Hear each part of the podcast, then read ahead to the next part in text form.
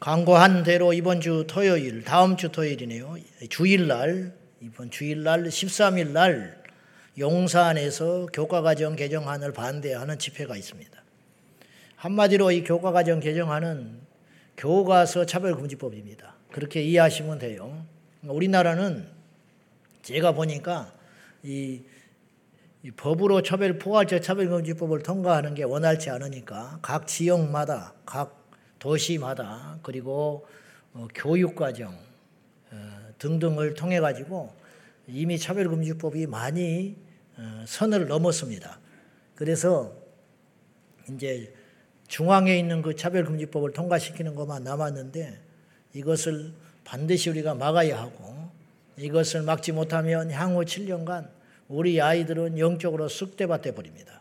그걸 꼭 기억하셔서 저도 용산 사태가 있었기 때문에 너무 이런 거 아닌가 개인적으로 반대하는 사람이었지만은 내일 또 다른 단체들도 해요. 사적인 이익 단체들은 다 집회를 합니다.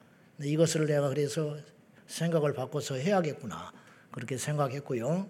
우리 성도님들 주일날 예배 3부 예배 끝나고 1시 40분부터 교회 앞에서 차를 탑승하셔서 가셔서 여러분의 소리를 꼭 내주시기를 부탁하며 오늘 영상으로 예배하는 우리 어, 흩어져 있는 우리 성도님들도 그 시간에 꼭 3시까지 용산 삼각지 용산역 11번 출구로 오셔서 합수해 주시면 고맙겠습니다. 할렐루야.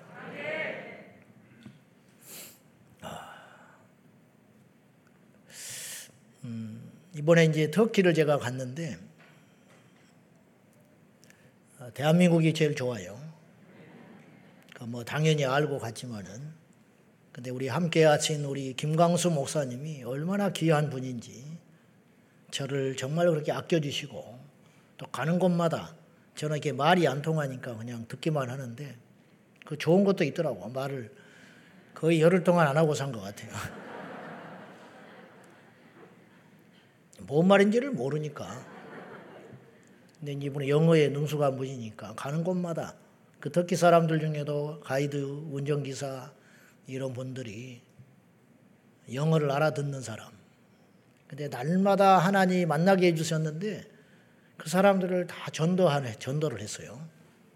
그리고 심지어는 어떤 이는 자기는 어, 여러 방황을 했다는 거예요.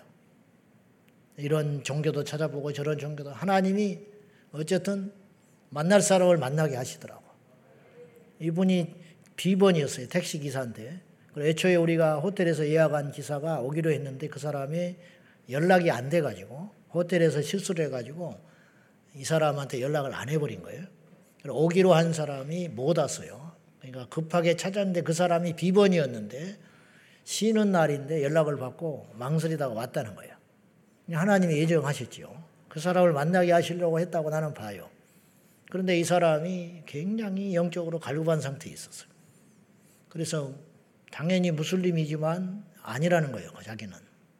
그리고 방황을 하다가 우리 일행을 만나가지고 목사님이 전도를 하시고 그러니까 이분이 말씀을 듣는 중에 딱 사도행전이 나오는 거예요. 필립이 이디오피아 내시를 전도한 장면과 똑같았어요.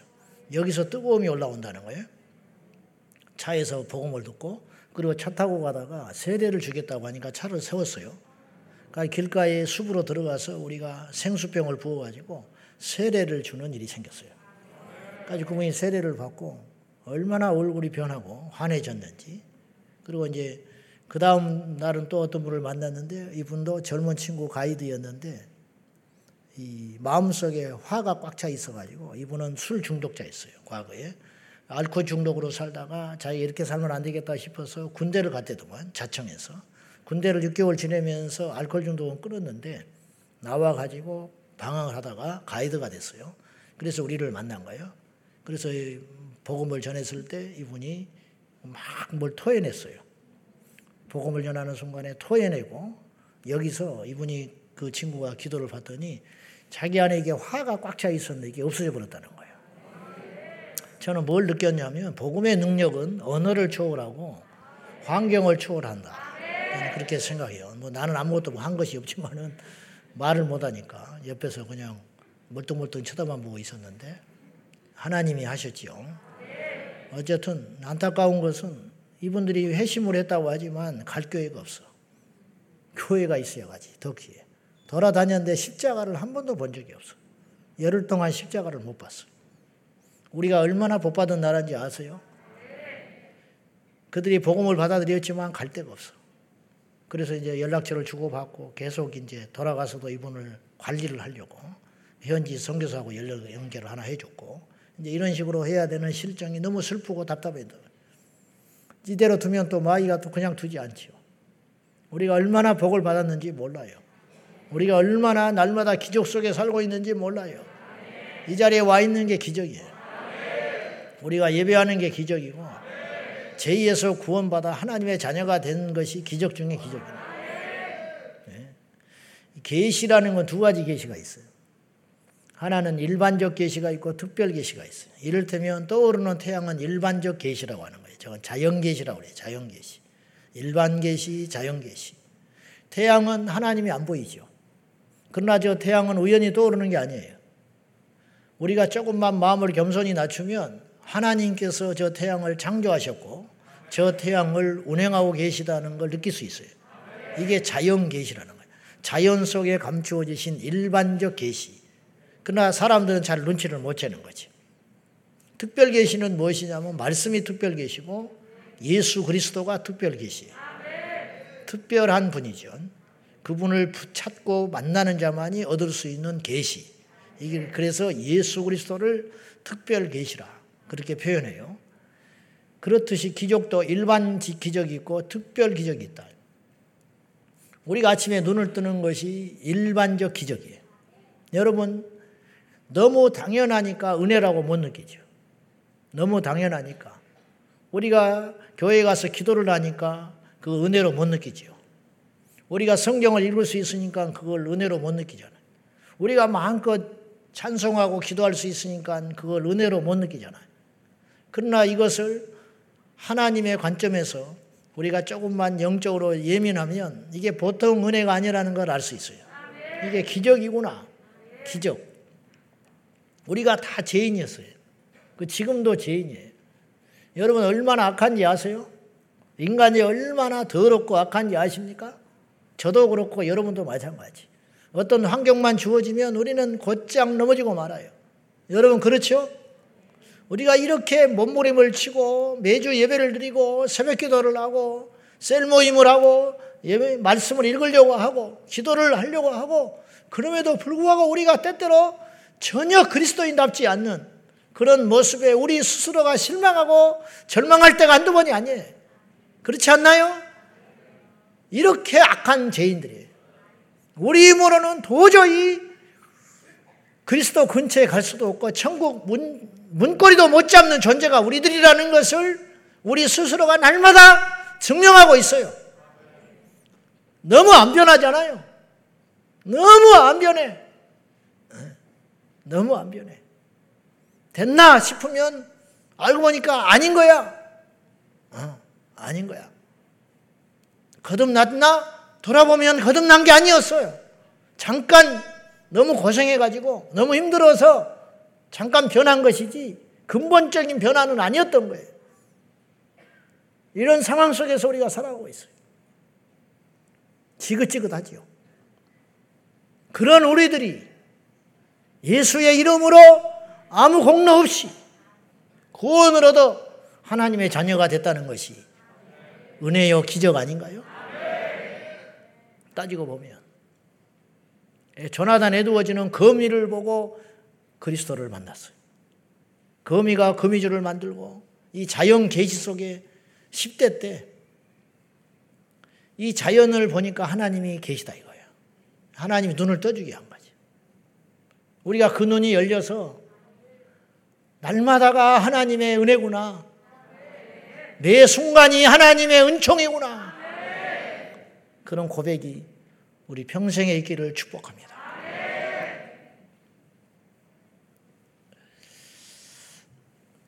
한때 은혜와 은사를 받고 능력을 받고 나서도 성령에 참여한 바가 되었다가도 넘어진 사례가 너무 많습니다. 제가 제일 많이 외부에서 받는 상담 중에 하나가 히브리서 말씀 한때 피피춤을 받고 은사를 경험하고 구원에 참여했다가 넘어지면 다시는 돌아오게 할 수 없다라고 하는 말씀이 있는데 자기가 그렇게 거기에 해당되는 것 같다는 거예요. 한때 열심히 주를 섬기다가 젊은 날 세상으로 가서 이제 다시 그리스도께로 돌아왔는데 나는 돌아왔다고 느끼는데 이 말씀에 근거하면 자기는 돌아왔지만 필요 없는 거 아니냐 이거예요. 돌아왔지만 하나님 버리는 거 아니겠냐고 맨날 며칠을 잠을 못 자고 고민하다가 상담을 하는 사람들이 종종 있어요. 그 말씀을 그렇게 문자적으로도 볼 수 있지만 성경은 하나님 마음으로 읽어야 돼요. 무슨 말씀이냐면 그렇게 엄하고 중한 것이기 때문에 구원의 문제를 소홀히 여기지 마라. 그렇게 해석을 해야지. 여러분 집 나간 자식이 당자가 돌아왔을 때 아버지가 배척했나요? 그 아들이 한때 아버지의 사랑을 듬뿍 받았죠. 아버지 아들로 당당하게 살았고 힘있게 멋지게 살았잖아요. 근데 그 아들이 세상으로 완전히 나가서 망가졌지요. 그리고 돌아왔을 때 너는 내 자식 아니다. 그렇게 했나요? 그렇지 않아요. 그 말씀을 그렇게만 해석하면 안 돼요. 그 말씀은 경고라고 해요. 경고. 그렇게 엄하고 중한 것이니까 너 한 번만 더 사고 치면 너는 내 자식 아니다. 그리고 또 사고를 쳤어. 그럼 아버지가 그때부터 자식 아니라고 취급할까요? 그건 거짓말이에요. 아버지의 거짓말. 그 말씀이 거짓말이라는 뜻이 아니라 그 말씀을 심정으로 보라, 심정. 한 영혼이 얼마나 소중한데 돌아오는 영혼을 주님께서 그렇게 박대하시겠어요? 그렇지 않지요. 그 말씀이 어, 그렇게 해석을 하면 안 될 것 같고요. 아무튼 또 다른 차원에서 그러나 이건 알아야 돼요. 하나님의 은혜를 헛되이 받으면 안 돼요. 값싼 은혜로 여기는 자는 하나님의 은혜를 소중히 여기지 않는 자는 그 은혜를 통해서 하나님께서 어마어마한 복을 주시고 어마어마한 역사를 이루기를 원하시는데 그건 할 수 없어요. 부끄러운 자식이 되는 것이죠. 그 자식을 내치지는 않지만 그동안 방황하고 잃어버린 그 세월은 보상할 길은 없는 거지. 그런 측면으로 보는 거죠. 자, 고린도후서 6장 1절은 우리에게 은혜를 헛되이 받지 말라고 경고하고 있습니다. 시작.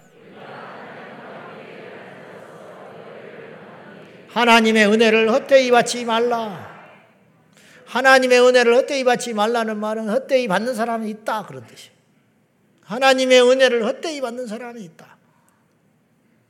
저도 그렇고 여러분도 그렇고 하나님의 은혜를 얼마나 많이 받았어요. 얼마나 큰 은혜를 받았어요. 열 명의 나환자가 주의 말씀을 듣고 순종함으로 고침받았지. 제사장에게 보이라. 나환 자는 율법에 제사장에게 가서 확증을 받아야 돼요. 너 낫다. 그래야 무리 속으로 들어갈 수가 있어요. 다시. 복권되는 거죠. 전염성이 있으니까 제사장이 확인하지 않으면 다시 돌아갈 수 없어요. 제사장에게 너희 환부를 보여라. 그 제사장에게 가는 길 중에 나버렸어요. 믿음으로. 나은 거죠. 근데 예수님께 돌아온 자는 한 명밖에 없었어요. 주님 물었어요. 나머지 아홉은 어디 있느냐?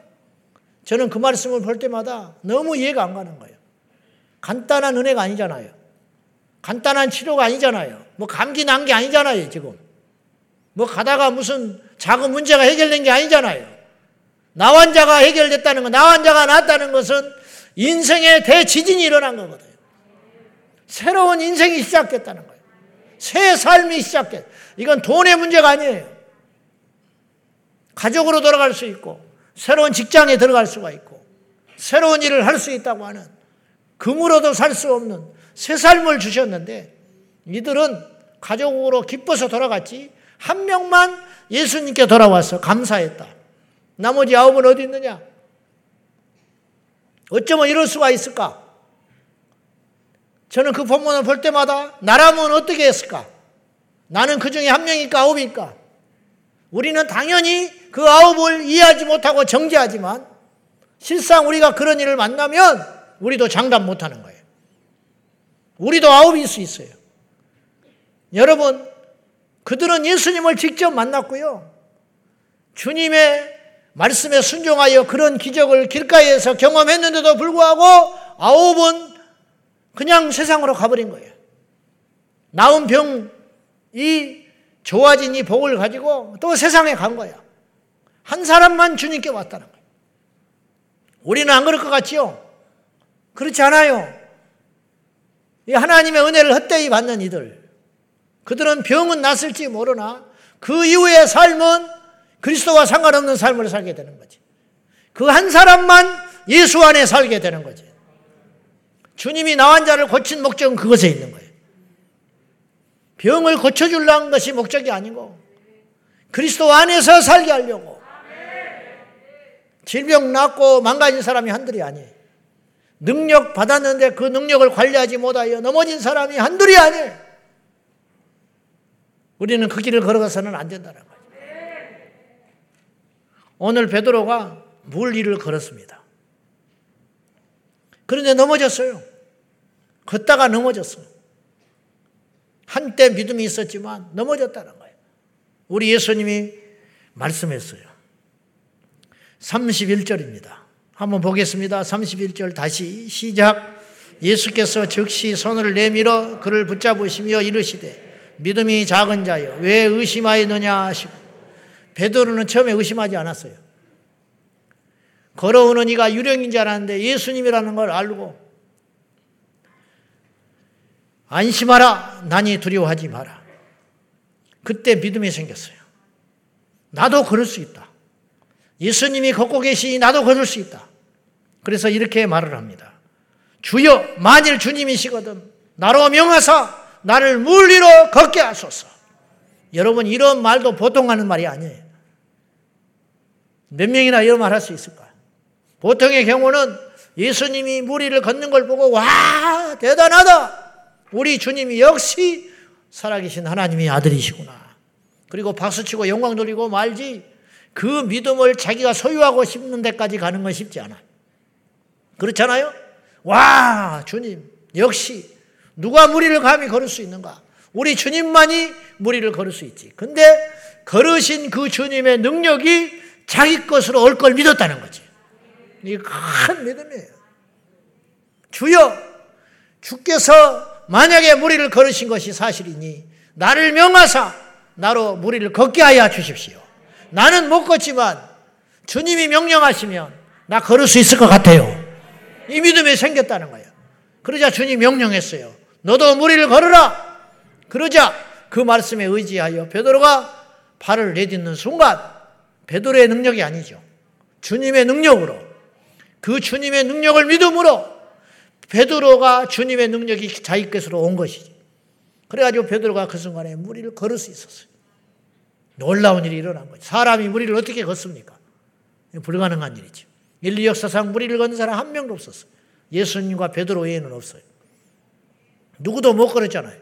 걸었다는 말 들어봤어요? 홍길동? 그건 소설이니까 하는 거죠. 그 말이 안 되는 것이고. 우리가 다 소설인지 알고 있는 거야. 믿고 있는 게 아니고 그냥, 아, 그렇구나. 그런데 풍랑이 일어나자 무리를 걷던 베드로가 그 풍랑을 보고 두려워하는 순간에 무리에 빠지고 말았어요. 그리고는 허우적거리면서 주여 나를 살려달라고. 그 순간에 그냥 베드로가 완전히 급전직하해 버린 거지. 무리를 걸었던 베드로가 물속에 허우적거리면서 나를 살려달라고.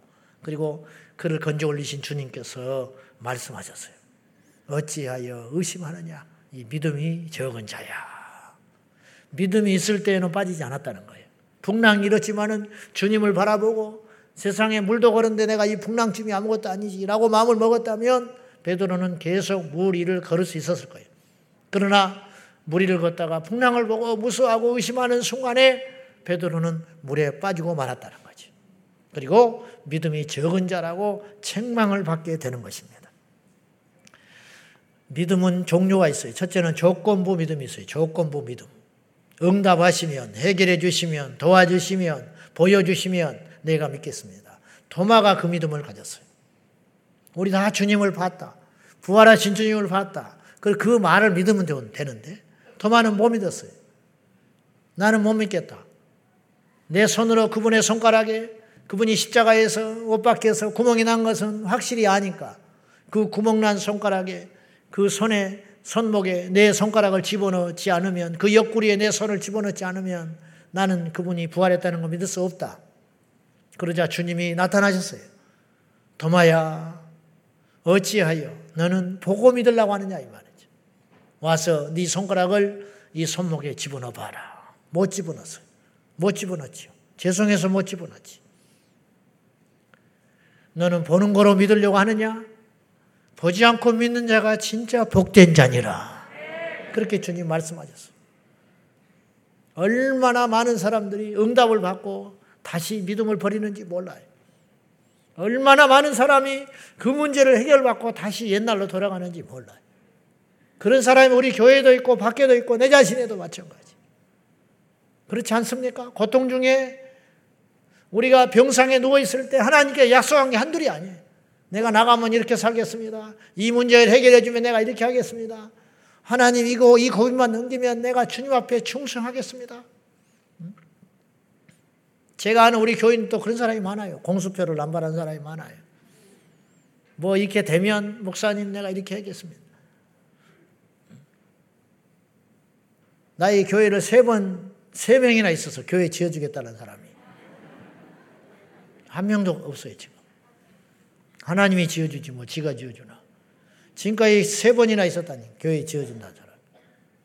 지금 그들이 어디 가서 뭐라고 있는지 몰라요. 마음만 받지요. 그것도 쉬운 일은 아니니까. 조건부 믿음. 고쳐주시고 해결해 주시고 응답해 주시면. 근데 그건 결코 믿음이 아니라는 거지. 두 번째는 보고 믿는 믿음. 오늘 베드로가 그 믿음의 주인공이에요. 봤어요. 주님이 걷지 않았으면 이 사람은 걸을 수 없어요. 걷는 주님을 보고 나도 걸을 수 있겠다고 하는 믿음이 생겼어요. 이것도 결코 작은 믿음은 아니죠. 그리고 보고 어떤 일을 경험하고 확신한 다음에 역사가 일어나기도 해요. 어떤 병자가 일어나는 걸 보고 동일한 병을 가진 사람이 옆에서 뛰쳐나와요.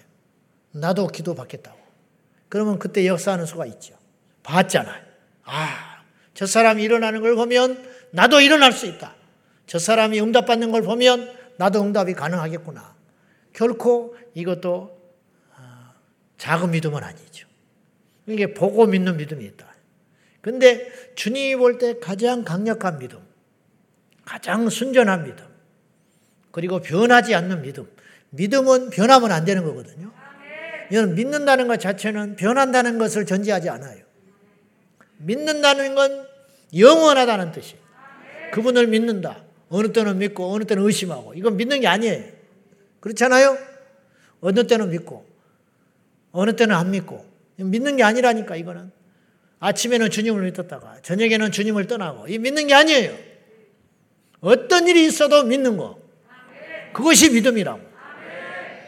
어떤 일이 있어도 사랑하는 거. 그것이 사랑이고. 어떤 일이 있어도 충성하는 것. 그것이 충성이에요.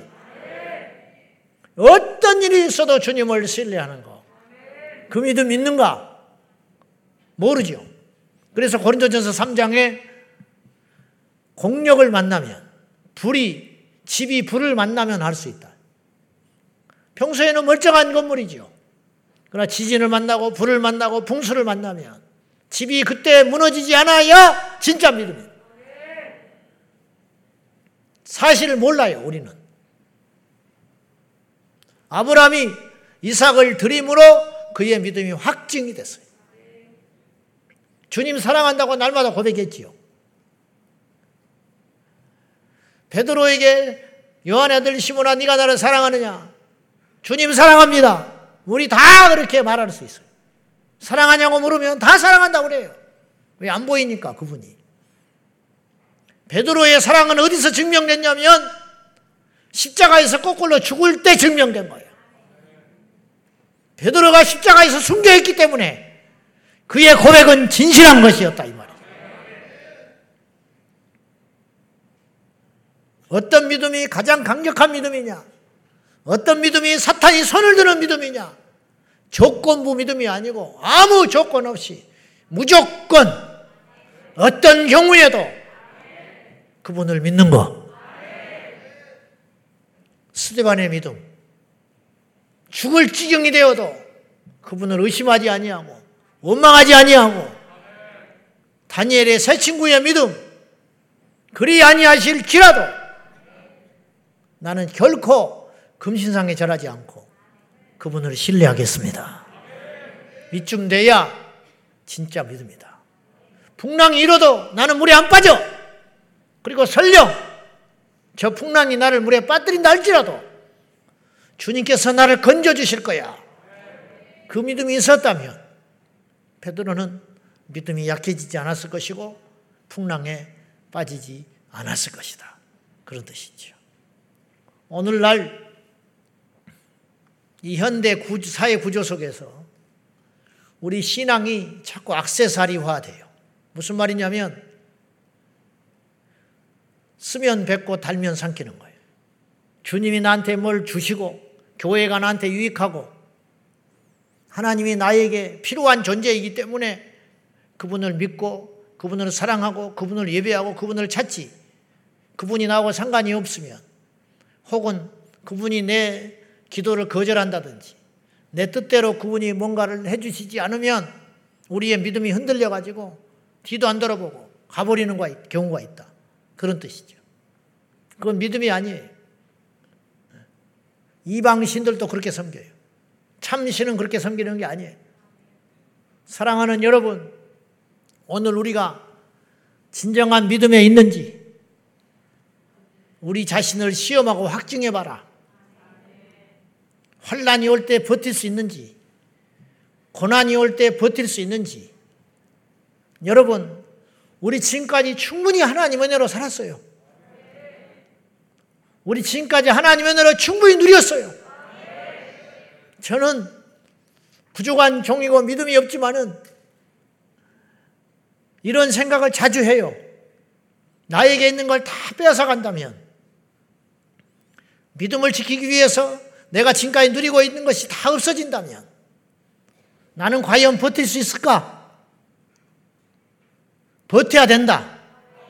그렇게 작심하고 그래도 나는 손해볼 게 없는 것이 그동안에 누린 게 너무 많기 때문에 그동안 하나님 은혜로 살아온 것이 너무 많기 때문에 내가 50이 돼서 죽을 수도 있었고 40에 죽을 수도 있었고 제가 고백한 대로 난 태어나서 죽었던 사람이기 때문에 관에까지 들어갔다 나왔기 때문에 저는 너무 많이 살았어요. 그러니까 앞으로 하나님이 얼마까지 살려줄지는 모르지만은 주님께서 어느 날 우리 자신들에게 우리가 누리고 있는 것들과 우리가 소유하고 있는 것들과 우리가 그동안에 가졌던 것들과 그런 것들을 다 마귀가 세상이 그리스도 예수를 위해서 저항하는 자에게 그것을 빼앗고자 할 때, 오늘, 오늘 제가 지금 오후에 공항에서 나오면서 7시쯤 도착해가지고 저녁에 공항을 나오면서 이제 열만 검사하더만요. 열만 검사하고 그리고 이 쪽지에다가 어느 나라 갔냐, 열은 나냐, 안 난다. 기침은 하냐, 안 한다. 그냥 그렇게 해버리면 돼. 안 한다고 그러면 돼. 기침해도 안 한다고 해버리면 돼. 그리고는 이제 그걸 종이를 이제 뭐 이렇게 제출하든지 아니면 스마트폰에다가 그걸 저장해가지고 이렇게 비춰주고 나는 이제 그걸 안 했으니까 미리 신청을 안 했으니까 써가지고 나오는데 그걸 제출을 하니까 열을 재라고 하더라고요. 열을 재면서 이상 없이 나왔어요. 그러니까 나는 이제 건강한 거지. 거기는 마스크 한 명도 안 써. 터키는. 비행기에서도 하나도 안 썼어요. 이제 땅에 도착하니까 썼어요. 인천공항에 도착하니까 마스크를 쓰고 내렸는데 뭐 써야 한다고 봐요. 어쩔 수 없는 고육지책인데 지금 뭐 우리가 할 거는 해야 되니까. 그런데 제가 무슨 말씀을 드리려고 하냐면 제가 그 공항 검색대를 지내면서 그런 생각을 했어요. 그리고 이제 거기서 하니까는 이렇게 자동으로 열리죠. 이렇게 이상이 없으니까 착착착 열려서 쭉쭉쭉 나갔는데 만약에 내가 그리스도 예수를 믿는다는 이유로 그것을 통과하지 못한다면 그리스도 예수를 믿는다는 이유로 외국을 못 나간다면 대기업에 근무하는 사람들이 외국을 출장을 못 하는 거예요. 예수를 믿기 때문에. 표를 받으라고 한다면. 식료품 가게를 갔는데 그 표가 없기 때문에 음식을 살 수 없다면. 그럼 표 받은 사람한테 사달라고 해야죠. 그래야 되나? 표 받은 사람한테 사달라. 이웃에게. 그러면 그놈은 표 받아서 너는 가고 나는 안 받아서 그 사람이 사다 준 걸로 먹어야 되나? 이게 이런 현실적인 문제들. 언제가 될지는 모르나.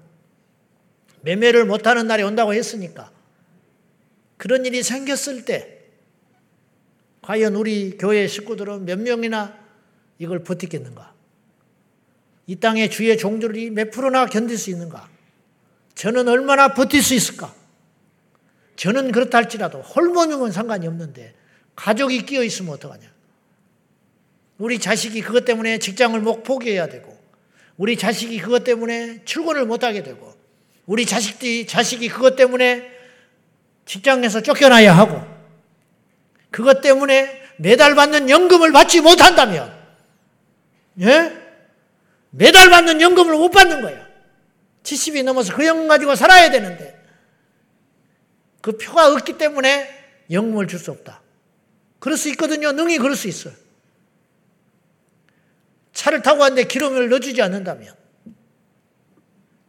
차를 사러 갔는데 차를 팔지 않는다면, 우리는 어떻게 해야 되냐? 전 세계는 지금 그렇게 가고 있어요. 저는 음모론자가 아니지만 분명히 성경에 예언된 대로 날이 갈수록 고통하는 때가 이르게 될 것이고 세상의 모든 자들로 너희들이 나 때문에 사람들한테 미움을 받는 날이 올 것이다. 그건 유대인들에게만 해당되는 말이 아니에요. 타협하는 자에게는 고난이 없겠지요. 무늬만 그리스도인 자에게는 고난이 없겠지요. 그러나 십자가가 가슴에 새겨진 자는 거듭난 자는 성령을 받은 자는 저 하나님의 나라의 생명책이 기록된 자는 영적인 본능으로 의하여 그럴 수 없을 것이다. 그럼 너무 많은 걸 잃게 되잖아요. 그럴 때 우리 제자왕성교회 성도들은 이렇게 생각해 달라고 나는 부탁하는 거예요. 뭐냐? 그동안에 누리고 받았던 은혜로 충분하다. 잠시 잠깐의 고난이 끝나면 저 천국에 가서 영원히 누리게 될 것이다. 그걸 가지고. 근데 그런 날이 앞으로 100년이 될지, 100년 후에 그런 일이 일어날지, 10년 후에 그런 일이 일어날지, 그건 몰라요. 그리스도의 재림과 맞물려서 어떤 일이 있겠지요. 그래서 저는 이런 생각도 조심히 해보는 거예요. 우리 당대에 그런 일이 없었어. 그런 일이 없이 아직 완성되지 않아서 거기까지는 진행되지 않고 그리스도도 오치지 않고 그런 일도 일어나지 않고 발전은 해 가지만 생각보다 속도가 느려서 빠를 수도 있고 느릴 수도 있지만 이해되시죠? 무슨 말인지. 속도가 생각보다 느려서 또 여러 가지 장애가 일어나고 문제가 있어가지고 변수들이 막 생겨가지고 마귀가 원하는 계획이 늦어진다, 늦어질 수 있다. 우리 당대에 그런 일이 없다. 그리고 우리가 죽었어요. 그런데 주님이 볼 때 이것도 우리가 한번 생각을 해봐야 돼. 좀 말씀이 빗나갔는데요. 일단 드러나요, 그냥. 다 살이 되고 피가 되는 것이니까. 이제 가정을 우리가 이렇게 해보는 거예요. 무슨 가정이냐면 제가 좀 현실적인 이야기를 하는 겁니다. 여러분, 복음은 현실입니다. 신앙은 현실이에요. 신앙은 주차장에서 일어나는 거야. 신앙은 마트에서 일어나는 것이고, 신앙은 교회 식당에서 일어나는 일이에요. 이것이 아니에요. 이것이 아니요. 여기가 아니라고. 이런 생각도 조심스레 해봤어요. 자주 저는 그런 생각 해보는 편인데. 내가 죽는 날까지 어찌어찌 숨 천수를 다하고 하나님 앞에 갔어요. 한 100살을 살았다고 쳐. 그렇다고 해서 뭐, 아, 네 그렇게 오래 살고 싶으냐 그런 뜻이 아니고 예를 들어서 100살을 살았다. 100살을. 100살을 살아서 하나님 앞에 갔어요. 근데 나는 100살을 사는 동안 한 번도 테스트를 받아보지를 못한 거야. 뭐 작은 건 받았지요. 주일 성수하는 문제. 뭐 이런 거. 그런 정도의 문제가 아니고 아브라함이 받았던 테스트. 다니엘의 세 친구가 받았던 테스트. 다니엘이 사자굴에 던져지는 그런 테스트. 그런 일생일대 테스트들 있잖아요. 그런 것들을 한 번도 겪어보지 못하고 사실 일제시대 그걸 떠나, 떠나고 일제시대를 지나서 어, 예수 믿고 산업화를 겪으면서 이 시점에 돌아가신 분들은 어찌 보면 그런 것이 없었어요. 그렇잖아요? 무슨 말인지 알아요? 유교 동란 끝나서 예수 믿어가지고 성령의 시대에 폭발적인 성령을 경험하고 한국계 부흥을 경험하다가 몇 해 전에 돌아가셨다. 그러면 그런 분들은 테스트를 받아본 적이 없는 거예요. 그렇잖아요? 그렇게 해서 내가 그런 테스트를 받아보지 못하고 하나님 앞에 섰다. 근데 주님은 나에게 말씀하는 거예요. 너는 믿음이 없다. 무슨 말입니까? 저는 지금까지 평생 목회를 했는데 아니야. 너는 믿음이 없어. 무슨 말입니까? 나는 죽을 둥살둥 설교를 하고 성도를 사랑하고 여기까지 왔는데 아니야. 너는 믿음이 없어. 무슨 말입니까? 너는 테스트를 받아보지 않아서 그렇지. 너 테스트 받았으면 넘어질 사람이야. 그럴 수도 있을 거다. 그럴 수도 있겠다. 이해돼요? 무슨 말인지? 우리가 그런 고비를 안 넘어봤기 때문에 우리가 믿음이 있는 걸로 착각할 수가 있는 거예요. 하나님 코로나를 왜 주셨습니까? 기도했을 때 주께서 알곡과 가라지를 가른다고 했어요. 분명히 저에게 그렇게 말하셨어. 알곡과 가라지를 가르리라. 코로나가 무서워서 예배 못 오는 사람은 정지하고 싶지는 않아요. 코로나 때문에 현장 예배를 두려워한다면 과연 환란을 이길 수 있는가? 이건 환란도 아닌데 우리는 그동안에 이 코로나 시기를 겪으면서 너무 마귀의 지능적인 이 계략 이건 뭐 핍박도 아니고 유혹도 아니고 묘한 거 아주 묘한 엄청난 명분을 가지고 무슨 말이냐면 교회만 핍박을 했다면 괜찮아요. 이건 핍박이 아니었어요. 모이면 안 된다는 공익을 위해서. 기독교 역사상 이런 건 없었어요.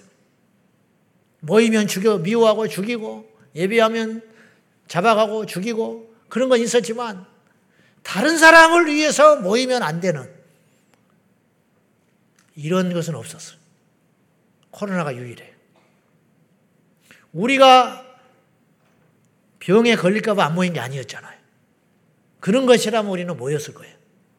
난 치료받을란다. 그리고 나는 병에 걸려도 고생할 각오하고 예배 드릴란다.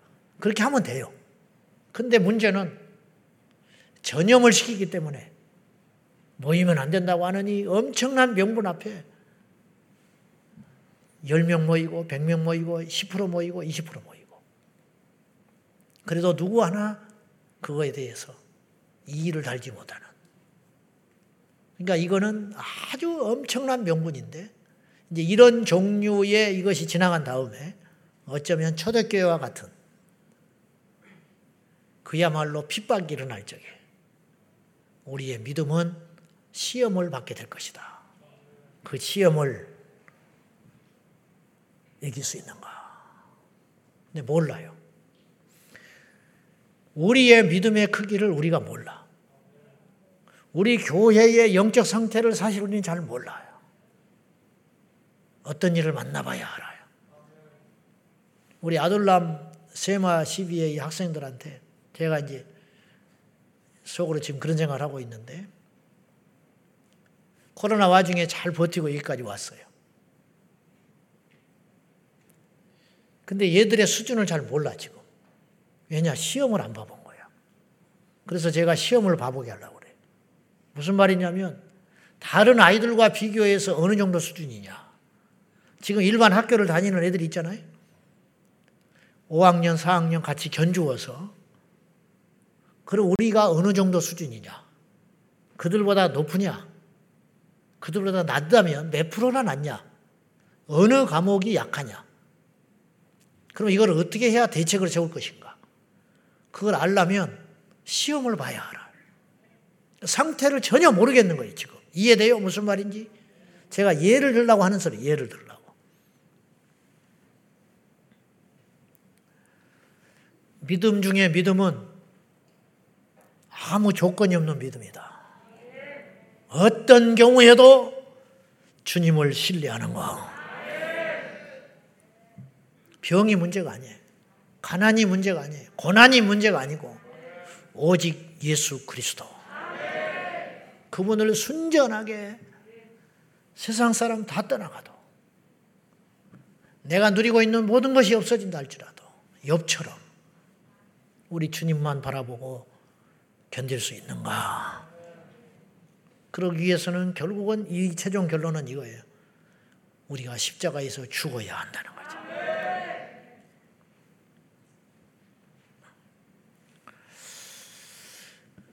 오늘 이제 기적에 대한 주제를 결론을 지려고 합니다. 지려고 하는데 기적 중의 기적은 제가 볼 때 거듭나는 거예요. 거듭남의 전제 조건은 회개에 있습니다. 저는 지지난주 우리가 기적에 대한 말씀을 전하면서 우리가 기도를 많이 했잖아요. 뭐 이런 병도 났다 저런 병도 났다 그렇게 간증도 하고 그런 말이 들어왔지만은 그보다 저를 기쁘게 했던 건 뭐냐면 제가 기억나서 철저히 회개했다는 사람들. 그날 하나님께서 나에게 지난날에 어떤 죄가 기억나게 하셔서 그것을 철저히 회개하게 하시고 변상하게 하시고 배상하게 한 것에 대해서 그런 예물을 드리고 그런 사과를 하고 용서를 빌고 그런 일이 있었다는 것이 기적이다.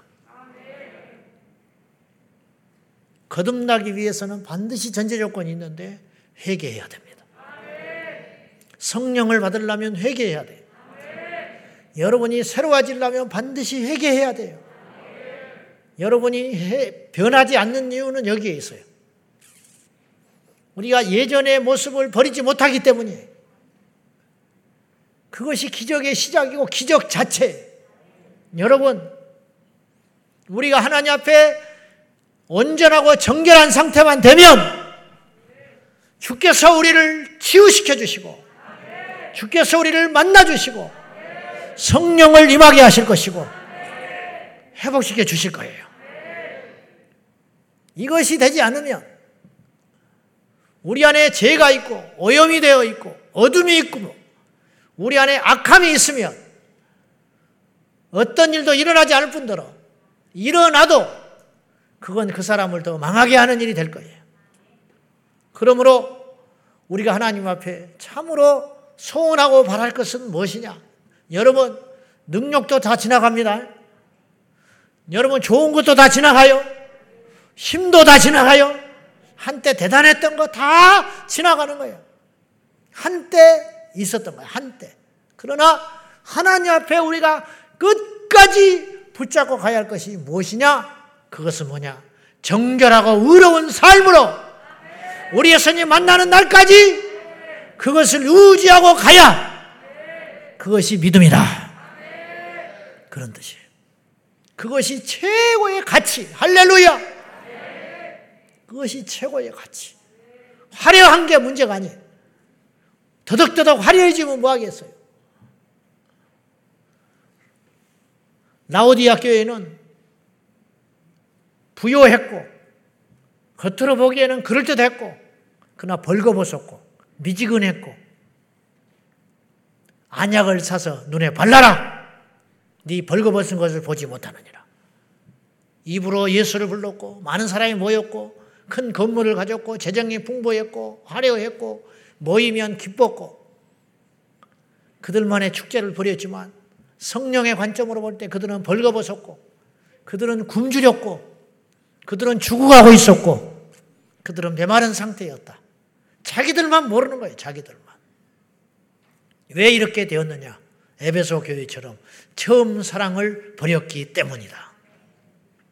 그 처음 사랑, 그 처음 믿음, 우리 예수님 오실 때까지 찬양을 부르면 눈물이 나야 하고 기도를 하면 손이 들 손을 들어야 되고 잃어버린 영혼을 보면 복음을 전해야 하고 예배 때는 심장이 뛰어야 되는 것이 이것이 어느 때만 있어서는 안 되는 거라는.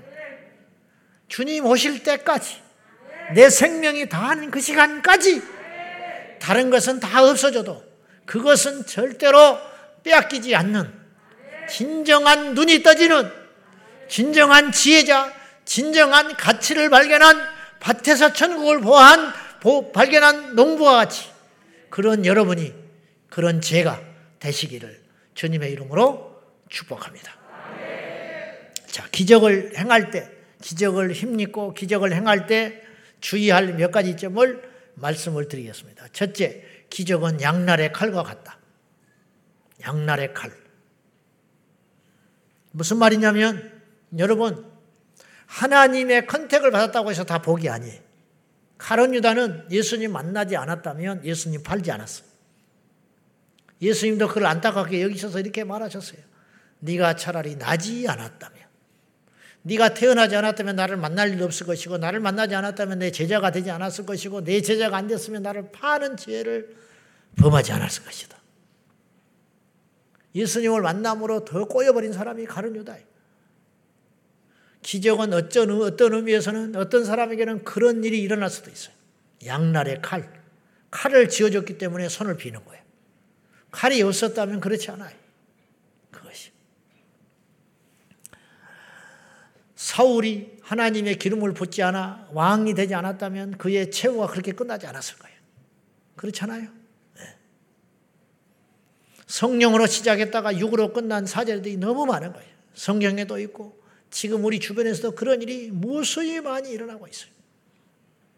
기적을 경험하고 기적을 행했지만 그것이 말씀이 아니고 자신의 신념이나 현상에만 집착하여 그것을 모래 위에 지은 집처럼 망가지고 그러한에 그것 때문에 오히려 쓰러지는 사람들이 의외로 많다는 것을 우리는 볼 수 있어요.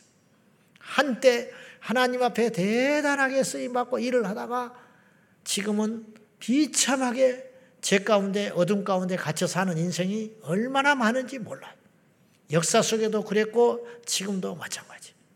이 세상의 모든 약은 후유증이 있어요. 수술에는 후유증이 따라요. 흔적이라도 남아요. 그러나 어쩔 수 없이 약을 먹는 거예요. 아시겠어요? 약은 반드시 장기 복용하면 그 약은 나에게 어떤 해로움을 주기 시작해요. 그러나 그 약을 먹어서 큰 화를 면하려고 어쩔 수 없이 먹는 거예요. 고혈압 약을 안 먹으면 안 되니까 먹는 거예요, 지금. 고혈압 약이 좋아서 먹는 사람은 없어요. 고혈압 약을 오래 먹으면 좋을 게 없어요. 그러나 혈관이 터지는 것보다 나니까 어쩔 수 없이 혈관을 묽게 만들기 위하여 그 고혈압 약을 먹는 거예요. 후유증이 있음에도 불구하고 그 후유증보다는 당장 지금이 급하기 때문에 약을 먹는 거라. 능력에도 후유증이 따른다는 거예요. 능력에도 어쩔 수 없이 칼을 휘두르고 능력을 행하지만 이것이 칼집을 떠날 때 칼은 무기가 되어서 나를 해할 수 있는 거예요. 좋은 칼일수록 칼집이 필요하듯이 우리에게 능력이 임할수록 우리에게 능력을 행할수록 능력 안에는 뭔가를 보완할 수 있는 안전장치가 따르지 않으면 이 능력은 기적은 양날의 칼이 되어서 우리를 도리어 해치는 무기가 될 수도 있다는 걸 기억해야 된다. 한때 능력 사역을 행하고 이적 사역을 행했던 모든 사람들이 그 강력한 능력과 함께 그 후유증을 견뎌내지 못하고 넘어지는 경우들이 너무 많았다는 거죠. 여러분, 능력에는 마귀의 공격이 따른다는 것도 알아야 돼요. 이 세상에 멸종하는 식물과 멸종하는 멸종을 고하고 있는 동물들의 특징이 있는데 그건 뭐냐? 귀하고 아름답다는 거예요. 가치가 없는 존재는 사냥하지 않아요. 인간의 포식물이 되는 인간의 포획물이 되는 모든 동식물들은 멸종을 멸종을 앞두고 있는 그런 동식물들은 하나같이 아름답고 가치가 있고 귀하다는 거예요. 그렇듯이 능력을 행하는 곳에 성령 임하여 능력 임하는 곳에 마귀의 역사도 거세진다는 사실을 꼭 기억하고 우리가 그런 일을 행하고 그런 일을 우리가 입을 때에는 철저히 더 준비하고 더 겸손하고 더 하나님께 엎드려야 할 줄로 믿습니다. 그렇지 않으면 시험이 와요. 잔치집에 거지가 오는 거예요. 큰 일을 앞두고 사고가 일어나는 거예요. 그렇다고 해서 큰 일을 안 치를 수는 없지요. 그러나 지혜로운 자는 그것을 예상하고 준비하는 지혜가 있어야 한다. 그런 뜻이에요. 두 번째로 우리가 능력을 행하고 능력을 받을 때에 조심해야 할 것은 거짓과 과장을 조심해야 돼요. 과장된 간증, 과장된 설교, 과장된 광고는 거짓말과 같아요. 한 명을 고쳐놓고 열 명을 고쳤다 하고 걸었는데 날았다 하고 이거는 하나님이 기뻐하지 않아요. 이렇게 함으로 육으로 가는 거예요. 이렇게 함으로 하나님의 영이 떠나기 시작하는 거예요. 많은 이적의 현장에서 그 순간 감정이나 분위기에 압도되어 실제적으로는 난 적도 없는데 나은 것처럼 치료된 것처럼 자기 기만에 빠질 수가 있어요. 그리고 심지어는요, 그렇게 해야 할 것만 같은 생각이 드는 거야. 일예로 게세마네 동산에서 예수님을 만났던 로마 병사가 넘어져 버립니다. 그래서 이제 기도를 해주면 넘어지는 뭐 이런 일이 일어나기도 하고 그래요. 그런데 중요한 거는 넘어짐에 집착해서는 안 된다는 거예요. 넘어짐에 집착하는 거. 그래서 이런 우스운 일도 있었어요. 옛날에 뭐 성령 뭐 집회 이런 거 하는데 어떤 사람이 넘어져서 안 일어나. 이제 그만 일어나야 되는데. 그래서 내가 가서 속삭였어. 이제 얼른 일어나라고. 근데 내가 물어봤어. 왜 넘어져 있었냐? 그래야 같아서 그랬다는 왜 넘어졌냐 그랬더니 기도해 주는 사람이 너무 열심히 기도를 해줘가지고 자기가 안 넘어지면 기도해 주는 사람이 시험에 빠질 것 같아서 넘어져 줬다는 거예요. 넘어진 것까지는 좋은데 넘어진 다음에 일어나야 되는데 언제 일어나야 할지를 모르겠더라고요. 그래서 목사님이 나를 살려줬어요. 일어나서 가버린 자기 혼자 누워있는데 그리고 이제 막 찬양이 시작됐어.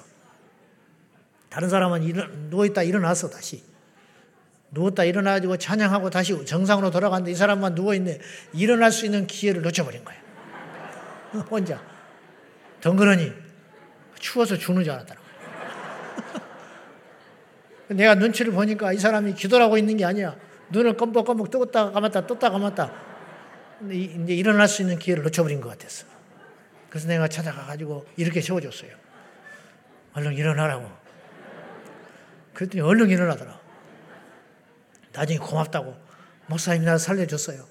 목사님이 나 찾아와가지고 명분이 생겨서 일어났다는 거예요. 물론 다 그렇지는 않죠.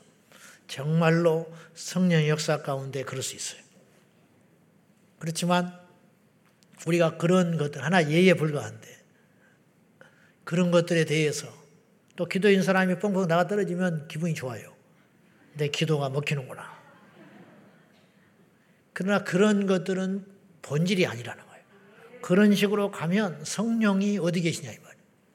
성령의 역사가 중요한 것이고 우리가 변화되는 것이 중요한 것이고 우리가 질병에 치유받고 하나님 앞에서 결단하고 애통하고 회개하는 열매가 나타나는 것이 중요한 것이지 그거 현상의 자체에 집착해서는 안 된다.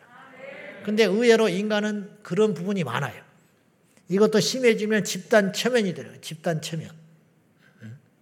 집단 체면 현상이 돼가지고 막 분위기에 압도돼가지고 그런 일이 일어날 수 있다. 절대로 그렇게 해서는 안 된다는 것이에요. 자칫 분위기에 압도되어 일종의 집단 체면 인상, 현상이 일어난다면 그거는 나는 아니라고 봐요. 그래가지고 막 강단에서 이렇게 하다가 막 손짓을 하면 막 뒤로 넘어져 버리고 막 장풍을 날리는지 어쩌는지. 그 어떤 진짜로 넘어질 수 있죠. 진짜 능력 임해가지고 그럴 수 있어요. 옛날에 과거에 교회사 속에 이용도 목사님이 설교할 때 사람이 뒤로 밀려나가지고 거꾸로 물건 삼으 서가지고 벽에 붙어버린 적도 있었다고 그래요. 대한수도원에서 집회, 저는 어릴 때는 안 가봤지만은 대한수도원에 그 집회하고 그럴 때 이 기도하는 분들이 그때 참석했던 권사님들, 70대, 80대 되신 권사님들 내가 젊었을 때 들어보면 제가 가, 한번 가봤는데 그때는 그런 분위기가 아니었어요. 근데 한참 때 그분들이 가서 보면은 이 통성기도를 시키면요 서 있을 수가 없었대요. 앞에서 바람이 밀려와가지고 영풍이라고 그러는데 앞에서 바람이 불어와가 진짜 자기들은 바람을 느꼈대. 급하고 강한 바람을 느꼈대. 그래가지고 어떤 사람은 왜 저렇게 넘어져? 미쳤나? 그랬다는 거예요. 그래서 자기는 절대 넘어지지 않으려고 일어섰는데 일어서는 순간 자기가 나가 떨어져 버렸다는 거예요. 그거 뭐냐면 자기가 버티려고 해서 버티는 게 아니고 이 넘어지려고 해서 넘어지는 게 아니라 이 강단 앞에서 바람이 물려오는데 설 수, 서 있을 수가 없었다는 거예요. 정말로 성령 역사는 그럴 수 있어요. 근데 이제 그런 것을 차지하고 나서라도 무조건 그런 현상에 집착하는 거. 그것은 옳지 않다. 그런 뜻이에요. 세 번째는 인간 우상화를 조심해야 돼요. 누스드라에 들어간 바울 일행이 안진병이를 고치자 이들을 신으로 제사하려고 했어요. 그때 바울은 옷을 찢으면서 강하게 저항해야 했습니다. 맞습니다. 그 태도가 맞는 거예요. 이것이 정상이에요. 여러분 왜 이단이 생기고 왜 마귀의 종이 되는지 아세요? 하나님이 받으셔야 할 마땅할 영광을 인간이 자꾸 취하기 때문이에요. 이것이 신앙에서 가장 경계해야 할 적이에요. 그리고 가장 기초적인 성경의 신앙의 A, B, C란 말이에요. 이사여서 42장 8절 우리 한번 보겠습니다. 시작. 나는 여호와이니 이는 내 이름이라 나는 내 영광을 다른 자에 내 찬송을 우상에게 주지 아니하리라. 아멘. 우리는 자꾸 숨어야 되는 거예요. 우리가 할 수 있는 일이 뭐가 있어요? 아무것도 없어요. 여러분, 어느 장소에 갔는데 청소를 깨끗이 해놨어요. 그럼 청소 한 사람을 칭찬하지 청소 도구를 칭찬합니까? 와, 빗자루 대단하구나. 무슨 빗자루로 청소를 했는지 그 빗자루 좀 가르쳐 줄래요? 어떤 청소기로 청소를 했길래 이렇게 깨끗합니까? 그렇게 말하는 사람 없어요. 와, 이곳에 관리하는 사람이 대단하구나. 청소를 기가 막히게 하는구나. 어느 전쟁터에 가서 승리하고 돌아온 병사에게 박수를 보내지 어떤 무기를 썼는지 그 무기를 박수를 보내지 않아요. 그 무기를 사용한 병사에게 박수와 칭찬과 영광을 돌리듯이 우리는 철저히 주님의 종이 주님의 도구, 주님이 하시는 나뭇가지, 마른 뼈다귀에 불과하다 이 말이에요. 여러분, 주님의 종인 것이 얼마나 감사합니까? 하나님의 도구가 된 것이 얼마나 감사해요? 우리는 아무것도 아니로되 주님은 모든 것을 행하신 분이라는 걸 잊지 말아야 돼. 이걸 우리가 너무 잘 알고 있어요. 근데 어느 순간에 가면 잊어버려요. 입으로는 그렇게 말하지만 행동은 그렇게 하지 않아요. 행동은 자기가 다 해. 행동은 자기가 영광을 받아. 주님의 일을 하면서 섭섭할 이유가 뭐가 있어요? 왜 섭섭합니까? 주님의 종인데 종이 무슨 영광을 받아요? 종이 무슨 칭찬을 받아요? 자기 생명을 다 들여서 주인의 명령에 따라 행한 다음에 할 말이 뭐냐?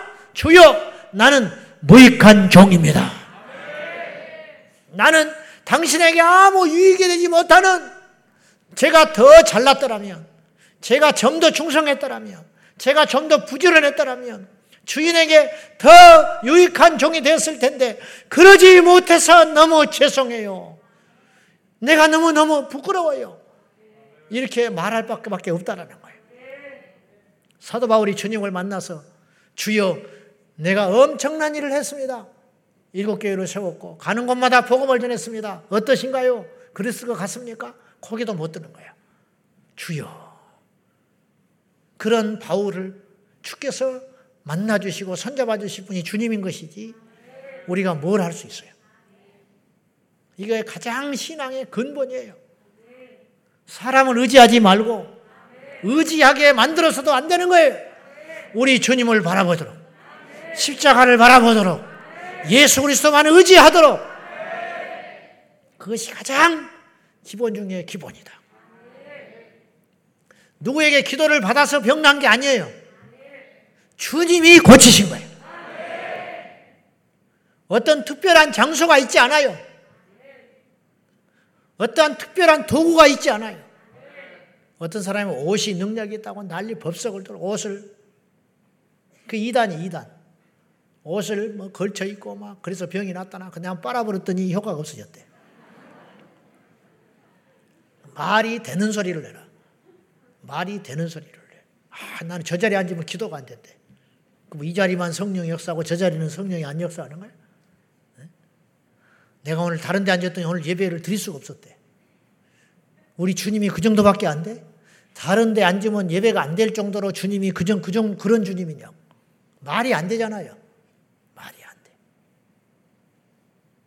성령의 능력은 환경과 역사와 사람을 초월하는 역사가 있다는 걸 아시오. 하나님이 역사하면요. 설교 강단에서 한마디 말을 안 해도 모든 사람이 깨뜨려져서 회개할 수 있어. 이용도 목사님이 그랬다니까.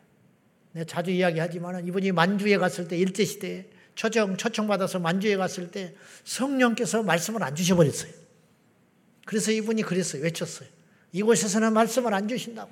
말이 되는 소리예요? 지금이 아니에요. 옛날에 만주가기가 보통 일이에요. 그리고 그 만주에 있는 그리스도인들이 이영로 목사님을 사모해가지고 금식을 하고 기도하고 소원하고 바랬는데 그 기도의 열매로 그분이 오신 거예요. 집회 날.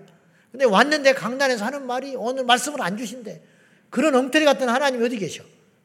이영도 목사님은 철저히 성령에 사로잡혔기 때문에 이 시간에 말씀을 안 주신다는데 내가 무슨 말을 하겠냐는 거야. 그리고 엎드려서 버렸어요. 돌아서서. 엎드려서 기도를 해버렸어.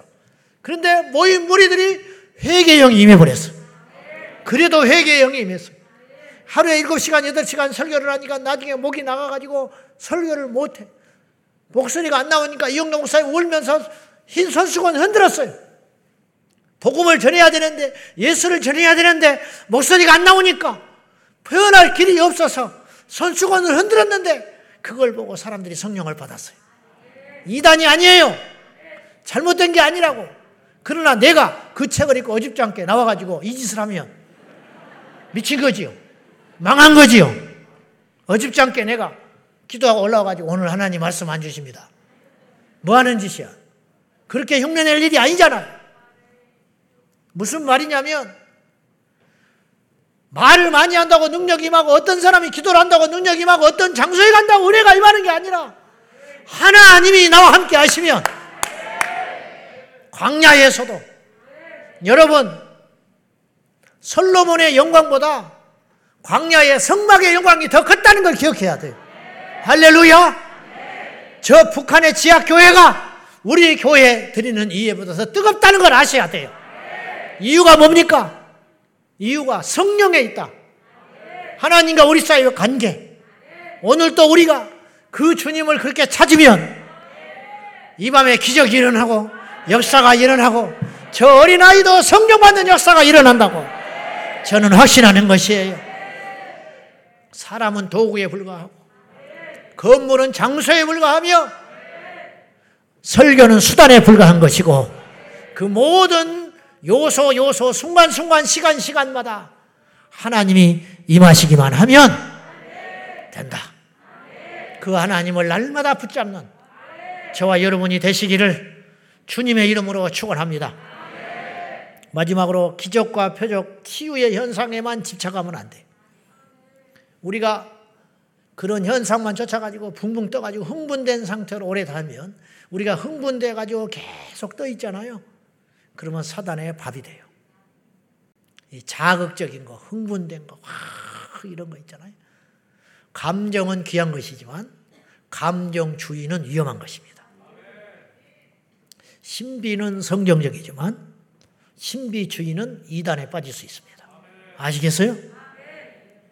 열정은 소중한 것이지만 열광주의는 성령의 역사가 꼭 아닙니다.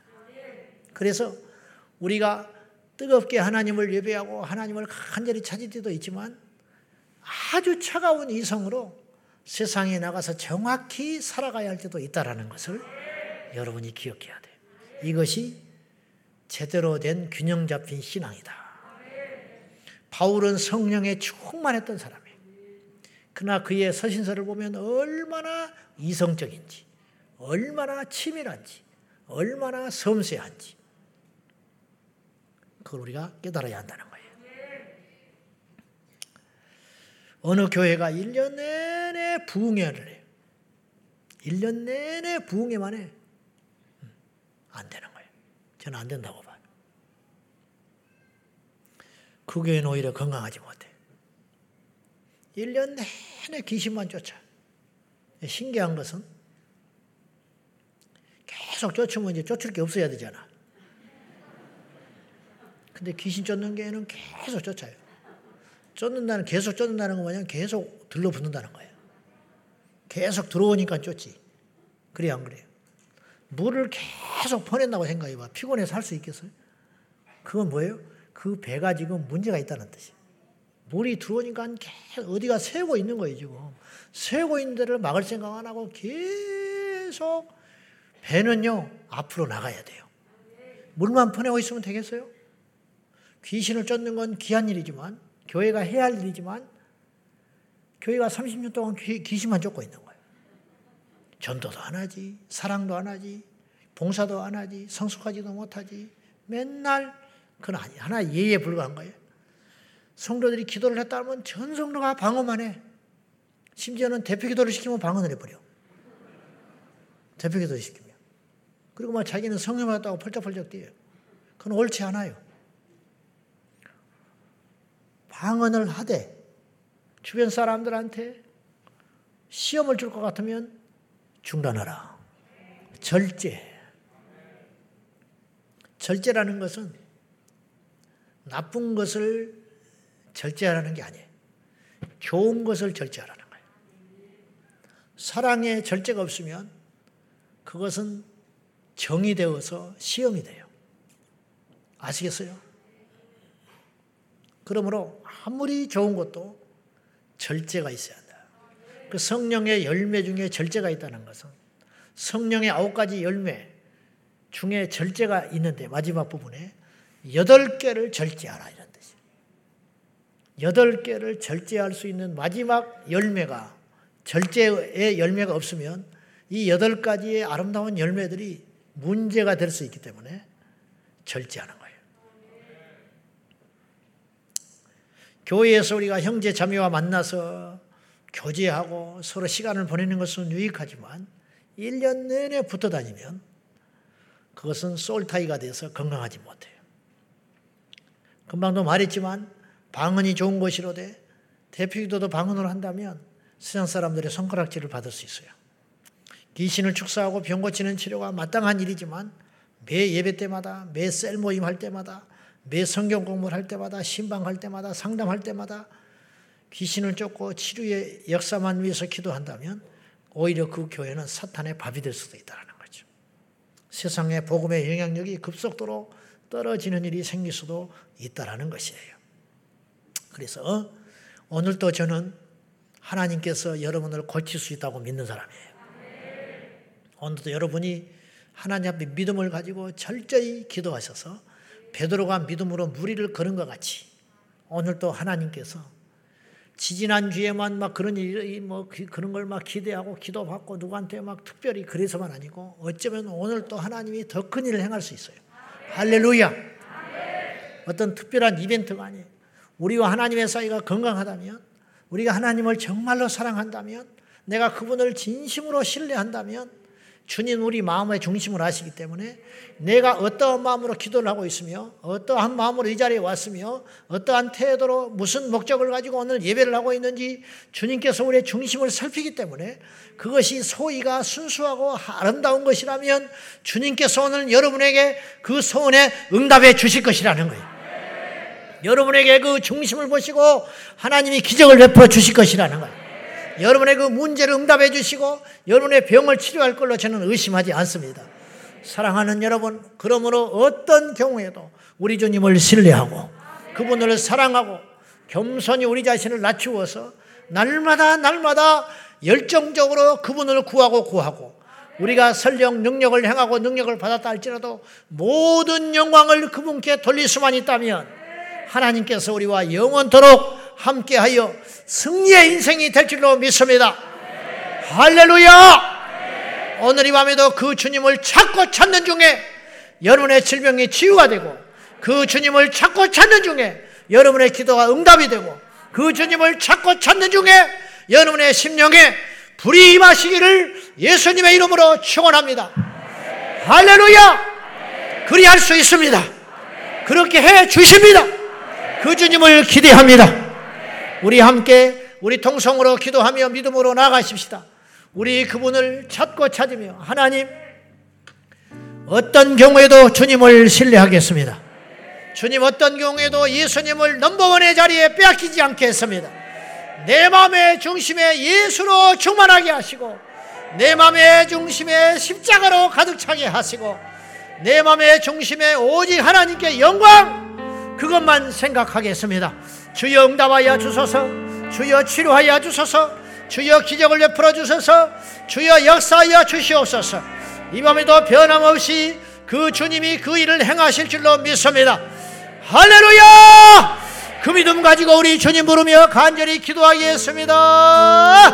주여!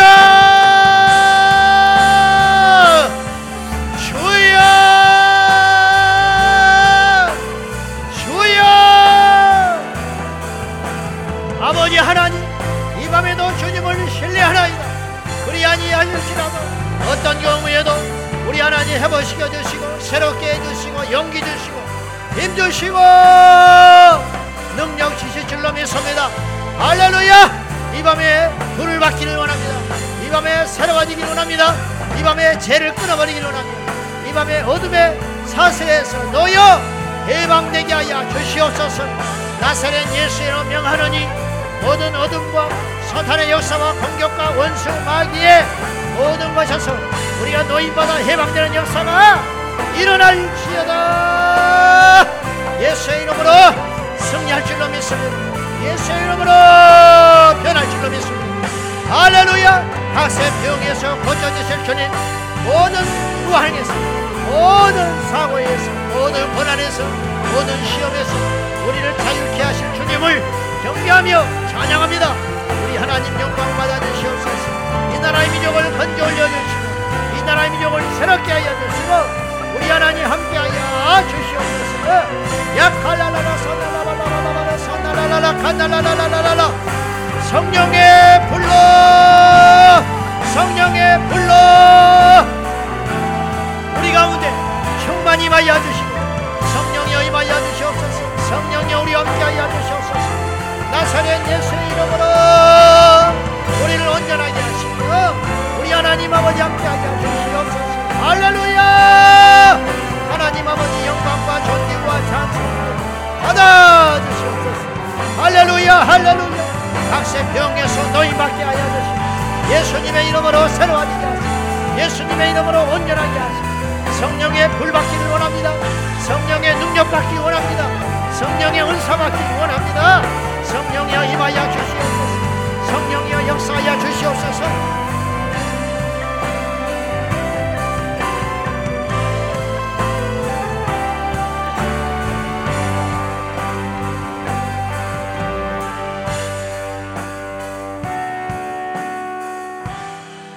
이 시간에 우리 몇 가지 제목을 드릴 테니까 믿음으로 결단하고 일어나서 우리 하나님 앞에 응답을 받읍시다. 이 시간에 하나님 나에게 중한 병이 있고 또한 내 심령의 병이 있고 우리 가족 중에 중한 병인 자가 있습니다. 주님 이 시간 믿음으로 제가 결단하고 일어나서 기도를 받겠습니다.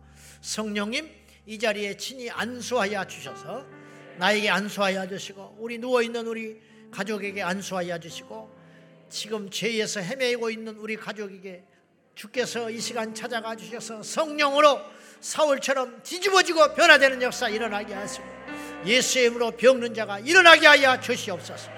믿음으로 이 시간에 그런 분들은 일어나십시오. 주님 이 시간 다시 한번 우리 하나님 앞에 기도할 적에 아버지 오늘 두 가지만 우리 강력하게 기도하고 찬송할 거예요. 이 질병의 문제, 육체의 질병의 문제, 마음의 질병의 문제 하나님 만져주시사 신이 성령으로 임하여 주셔서 이 시간에 예수의 이름으로 일어나게 하여 주시옵소서. 믿습니까? 믿습니까? 우리 주님 부르며 기도하겠습니다. 주여! 주여! 주여! 하나님 아버지 우리를 고쳐주시고 만나주시고 응답하여 주시옵소서. 우리 가족 중에 영의 병으로 마음의 병으로 상한 심령으로 어찌할지 몰라 방황하는 아버지 육체의 병과 영혼의 병든 자가 있으니 예수의 이름으로 영원한 파이 하나님 고쳐주시고 치료하여 주시옵소서. 예수의 이름으로 일어날지어다. 달리다가 소녀야 일어날지어라! 나사렛 예수의 이름으로 영원한 파이 하나님 질병을 꾸짖으시고 미신을 꾸짖으시고 상한 심령을 예수의 보혈로 덮어주사 만져주시고 고쳐주시고 치료하여 응답하여 주시옵소서. 나사렛 예수 이름으로 일어날지어라. 각세 병에서 너희밖에 하여 주시옵소서. 아버지 하나님 영광 받아주시고 불면증과 우울증과 당뇨와 혈압과 목 관절과 무슨 병에 걸렸든지 간에 하나님 오늘도 살아계셔서 역사는 일로 미사오리 고쳐 주시옵소서. 관절을 만드신 아버지 피를 만드신 아버지 혈관을 만드신 아버지 뇌를 만드신 아버지 예수의 이름으로 일어날지어라 예수 이름으로 일어날지어라 예수 이름으로 일어날지어라 할렐루야 야칼라라라라 샤라라라라라 샤라라라라라라라라라라 이바라바라바라바라바라바라바라바라 샤라 나사렛 예수 이름으로 일어날지어라 나사렛 예수 이름으로 일어날지어라 나사렛 예수 이름으로 일어날지어라. 주의 능력과 권능으로 충만 충만 충만하게 임하여 주셨소 주여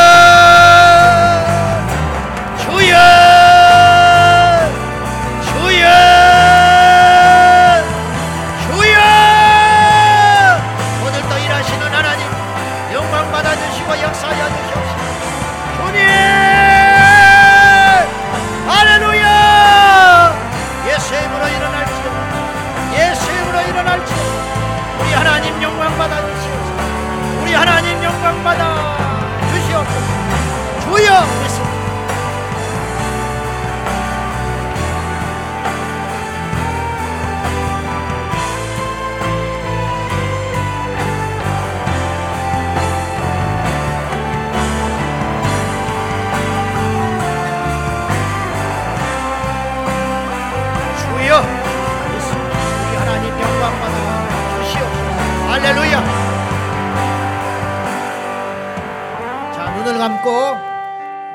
제 간증을 들어보세요. 오늘 저희가 제가 터키에 갔는데 피츠버그의 자매들이 한 30여 명이 저를 위해서 집중으로 기도하는 팀들이 있습니다. 그 중에 이번에 네 분이 오셨거든요. 그 목사님 네하고 저하고 여덟 명이 동행을 했는데 그 중에 리더하시는 우리 K박 우리 전도사님이 계시는데 그분이 지금 피츠버그에서 미국에 있는 교회에 출석하고 있어요. 미국 사람들이 교회 한 2천 명 모이는 큰 교회에 출석하고 있는데 그 교회가 어떤 교회냐면 그 목사님의 자녀가 자폐 아이였고 지능이 낮은 아이였어요. 근데 그 아이가 정상이 됐어요.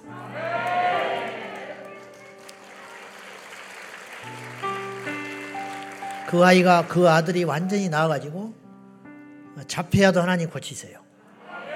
지능이 낮은 그 아들도 그 목사님의 아들이 고침 받아가지고 그래서 그 교회가 강력히 부흥하게 되었고 그로 인하여 그 교회가 청소년 센터가 굉장히 강력한 그래서 눌리고 상한 청소년들이 굉장히 많이 변화되는 교회로 그게 소문이 났다는 거예요. 여러분 하나님은 능치 못할 일이 없는 것 같아요. 우리가 문제예요. 우리가 부족할 뿐이지 하나님 부족한 분이 아니에요. 우리가 한계가 있지 그분은 한계가 없어요. 그리 아니하실지라도 우리는 하나님을 신뢰하지만 여호와께 능치 못할 일 없다는 걸 여러분 믿으셔야 됩니다. 자피아도 고치신 하나님,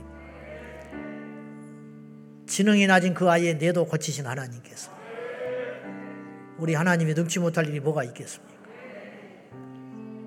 그 목사님의 자녀가 고침받았다는 걸 듣고 하나님이 능치 못할 일이 없구나. 다시 한번 여러분 소망을 가지시고 그 하나님 우리 하나님이잖아요.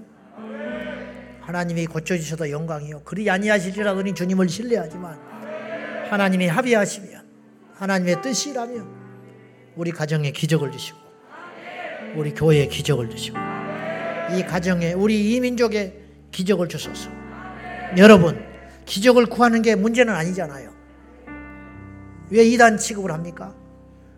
하나님 앞에 구해야지요. 이 시간 우리 다시 한번 기도할 적에 우리가 첫째는 병을 위해 기도했어요. 이제 두 번째로 한 번 더 기도하고 우리가 찬송할 텐데 두 번째 기도할 때는 주님 나에게 있는 이 죄가 끊어지게 하여 주십시오. 중독이 끊어지게 하여 주시고 음란이 끊어지게 하시고 도박의 영이 떠나가게 하시고 알코올의 영이 떠나가게 하여 주시고 미움의 영이 떠나가게 하여 주시고 저주의 영이 떠나갈지어다 우리 함께 해당되는 사람 자리에서 일어나셔서 믿음으로 우리 주님 으로며 기도할 적에 주님 실패와 저주와 가난과 어둠이 우리 가정에 지배하고 있는 이 몇 대째 흐르고 있는 이 제주의 영이 예수의 이름으로 떠나갈지어다. 실패의 영이 떠나갈지어다. 상처가 떠나갈지어다. 실패가 떠나갈지어다. 어둠이 떠나갈지어다. 다 같이 기도합니다. 주여! 주여! 주여!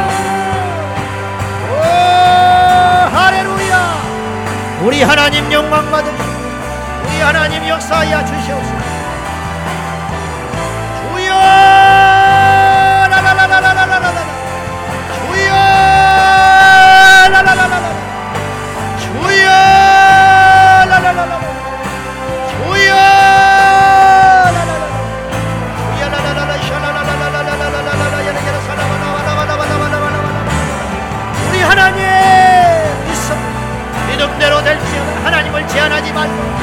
받지 않는 하나님을 믿음으로 고백하며 선포하며 나갑니다. 주여 고쳐주시고 주여 해보시면 되시고 불가능한 일이 없도록 능치 못할 일이 없도록 역사하시는 하나님을 신뢰합니다. 주여 나는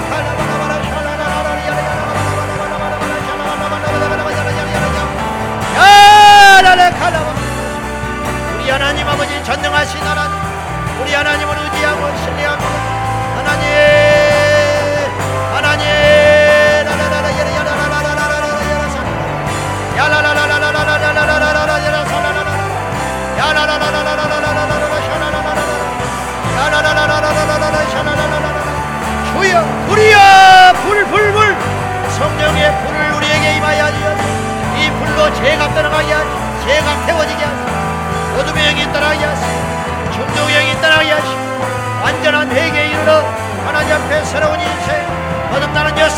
이 주시옵소서 이발라발라발라발라 샤라라라라라 진정한 부흥을 주시고 이 땅에 진정한 부흥을 이 민족의 진정한 부흥을 우리 교회의 진정한 부흥을 할렐루야 라 가야 주시옵소서.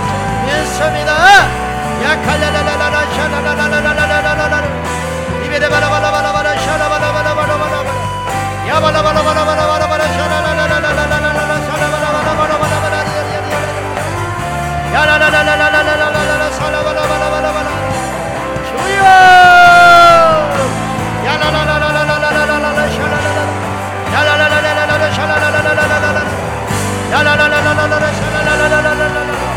야라라라라라 샤라라라라라라 샤라라 야라라라라라라 샤라라라라라 샤라라라 야바라바라바라바라바라 샤라바라바라바라바라바라 야바라바라바라바라바라 샤라라라라라 샤라라라라 할렐루야 하나님 아버지 나라로 샤라라라라라라 이 나라를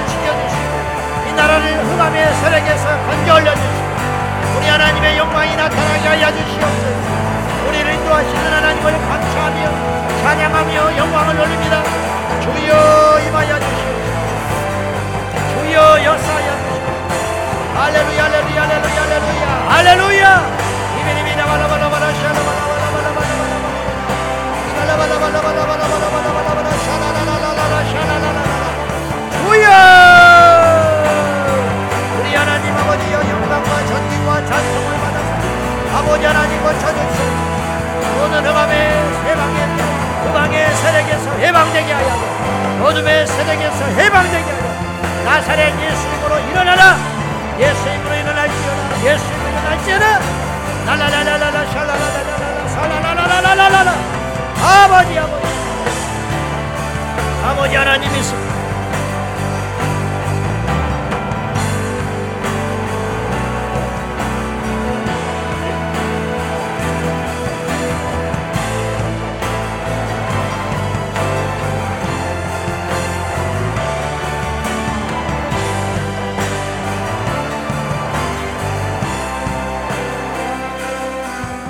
오늘도 살아계신 하나님 아버지, 목마른 성도들, 상한 성도들, 아파하는 성도들, 갈급한 성도들, 변화되지 못하여 죽을 지경에 이르는 성도들, 인생이 뜻대로 되지 않아 하나님 앞에 나와 있는 성도들, 그러나 동일하게 우리 하나님이 사랑하는 영혼인 줄로 믿습니다.